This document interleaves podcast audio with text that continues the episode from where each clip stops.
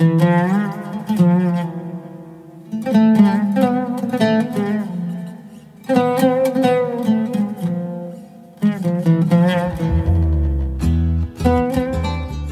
وسهلا بكم في الحلقة صفر من برنامج السارد الذي سنستعرض فيها فكرة البرنامج والعمل البحثي الذي قام عليه.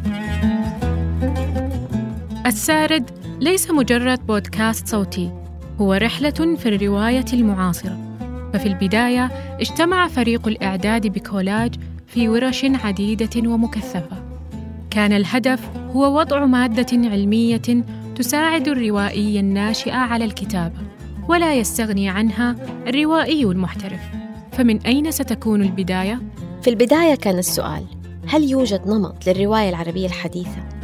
هل يوجد تقليد للرواية العربية حتى نضع يد الروائي الناشئ عليه؟ وبعد بحث ونقاش اكتشفنا أن هذا السؤال بحاجة إلى عدة دراسات للإجابة عليه. قرر فريق العمل أن يجري التفاتة بسيطة في السؤال. قلنا بدل أن نجيب على سؤال بهذا الحجم لنقم بعمل مقاربة. سنجري مقابلات مع روائيين عرب. حددنا الفئة العمرية بين 30 و 50 سنة وأردنا أن نكتشف من خلالهم الإجابة على سؤال شبيه. من هم الروائيون الذين تأثرت بهم في تكوينك؟ جرى العمل مطولا على تصميم نموذج للمقابلة يستغرق ساعة ونصف إلى ساعتين وتم اختيار روائيين ونقاد لهم بصمة في العمل الروائي. أجرينا مقابلات مميزة أفادتنا ووسعت من رؤيتنا للموضوع. آه، كان ديستوفسكي سابقا لغيره من الكتاب بالغوص في النفس البشرية. آه، أعتقد آه، أن تجربة إذا كان كافكا هو مؤسس الواقعية السحرية فإن جابرييل غارسيا ماركيز هو عراب هذا العالم. نحن نقرأ في روايات ماركيز عن امرأة صعدت إلى السماء مستعينة بملاءات سرير بيضاء منشورة على حبال غسيل. فنحن أمام روائي عملاق ابتكر واستعار بعض الأساليب والألعاب السردية من سابقيه ومن ثم طورها ليصل بها إلى ذرى جديدة. الرواية عند يوسى ليست الحكاية فقط. وإنما كيف تحكى كذا؟ أمل الفاران وأشرف فقيه وبدر سماري من السعودية بثينة العيسى وعبد الله البصيص من الكويت محسن الرملي من العراق منصورة عز الدين من مصر حمور زيادة من السودان حجي جابر من أرتيريا محمد آية حنا من المغرب وغيرهم من الروائيين والنقاد. كان الهدف من هذه المقابلات هو أننا إذا لم نستطع الإجابة على سؤال التقليد العربي في الرواية الآن فسنجيب على سؤال مقارب وهو من هم الروائيون الذين أثروا في الروائي العربي المعاصر؟ المنعطف الحقيقي الذي عرفته الكتابة الفلسطينية لا يمكن أن ترجع إلا إلى كاتب اسمه غسان كنفاني والمفارقة هنا أن غسان كنفاني لم يكتب الشعر ولم يكتب نصوصا ملحمية طويلة بقدر ما سعى إلى أن يكتب روايات فما يميز مقترح أنه ربما كان الأكثر ولاء لرصانة اللغة الفصحى. ومن مزايا اللغة عنده تعدد مستوياتها وفقا لمرحلة الكتاب لمرحلة الكتاب نفس المسألة.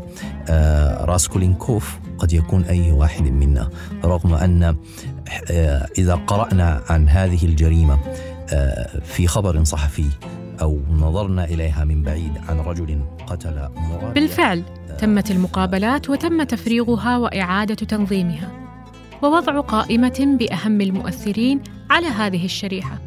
كنا نتوقع أسماء مثل جابرييل ماركيز مثلا وديستوفسكي آه وبالفعل كانت هذه الأسماء حاضرة وبكثافة. لكن تفاجأنا من غياب مناطق جغرافية عن التأثير في هذه الشريحة.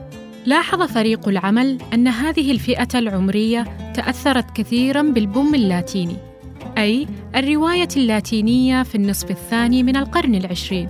كان ماركيز هو الأكثر تأثيراً بدون منافس كما غابت مناطق جغرافية عن التأثير مثل الرواية الأمريكية الشمالية والرواية الفرنسية.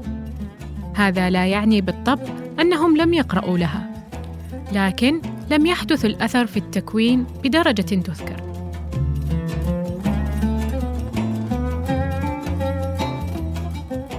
وهكذا بدأ الفريق يضع قائمة وينظمها وينظر ويدقق فيها. كان مثلا أربعة من الروائيين العرب هم الأشد تأثيراً في هذه الشريحة.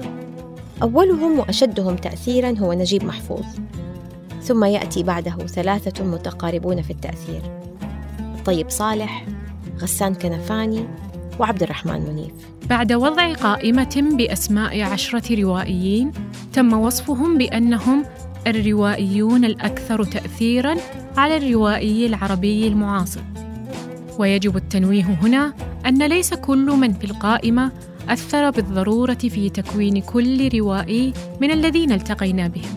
كانت النتيجة كالتالي اثنان من أمريكا اللاتينية جابرييل ماركيز وماريو يوسا.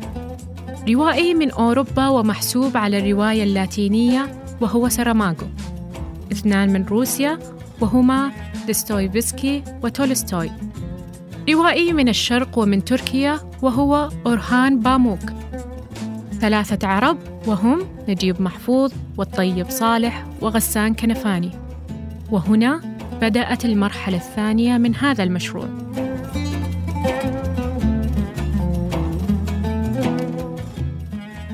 كنا نعرف ماذا نريد من البداية. نريد أن نبحث في الأدوات الفنية عند الروائي. قلنا إننا لا علاقة لنا بالنقد الأدبي ولا بالتأويل. نحن لا نعيد قراءة أعمالهم ولكننا نريد أن نعرف كيف فعلوا هذا. ما هي أدواتهم وحيلهم الفنية؟ كان تركيز بحثنا هو عن الشكل الفني فقط. هنا أيضا عمل الفريق على وضع نماذج محددة في البحث. وتم اختبار هذه النماذج والتدرب عليها. كان التحدي كبير لأن الكتابات التي تعتني بأدوات رواية ما فنياً مثل الأدوات الفنية في مئة عام من العزلة أو في العمى لسرماغو نادرة جداً. لذلك كان علينا أن نكتب من جديد. لقد أطلقنا الموسم الأول من برنامج السارد ونرجو أن يحقق الهدف منه ويحوز على رضاكم. شكرا لبرنامج دعم المحتوى في مركز الملك عبد العزيز الثقافي العالمي الذي آمن بهذا المشروع وقدم الدعم له. في الختام هذه تحية من فريق الإعداد علي ثنيان، أمجاد المتشل، منار الصادق، خلود الدباسي ومن كل العاملين في كولاد وطابت أوقاتكم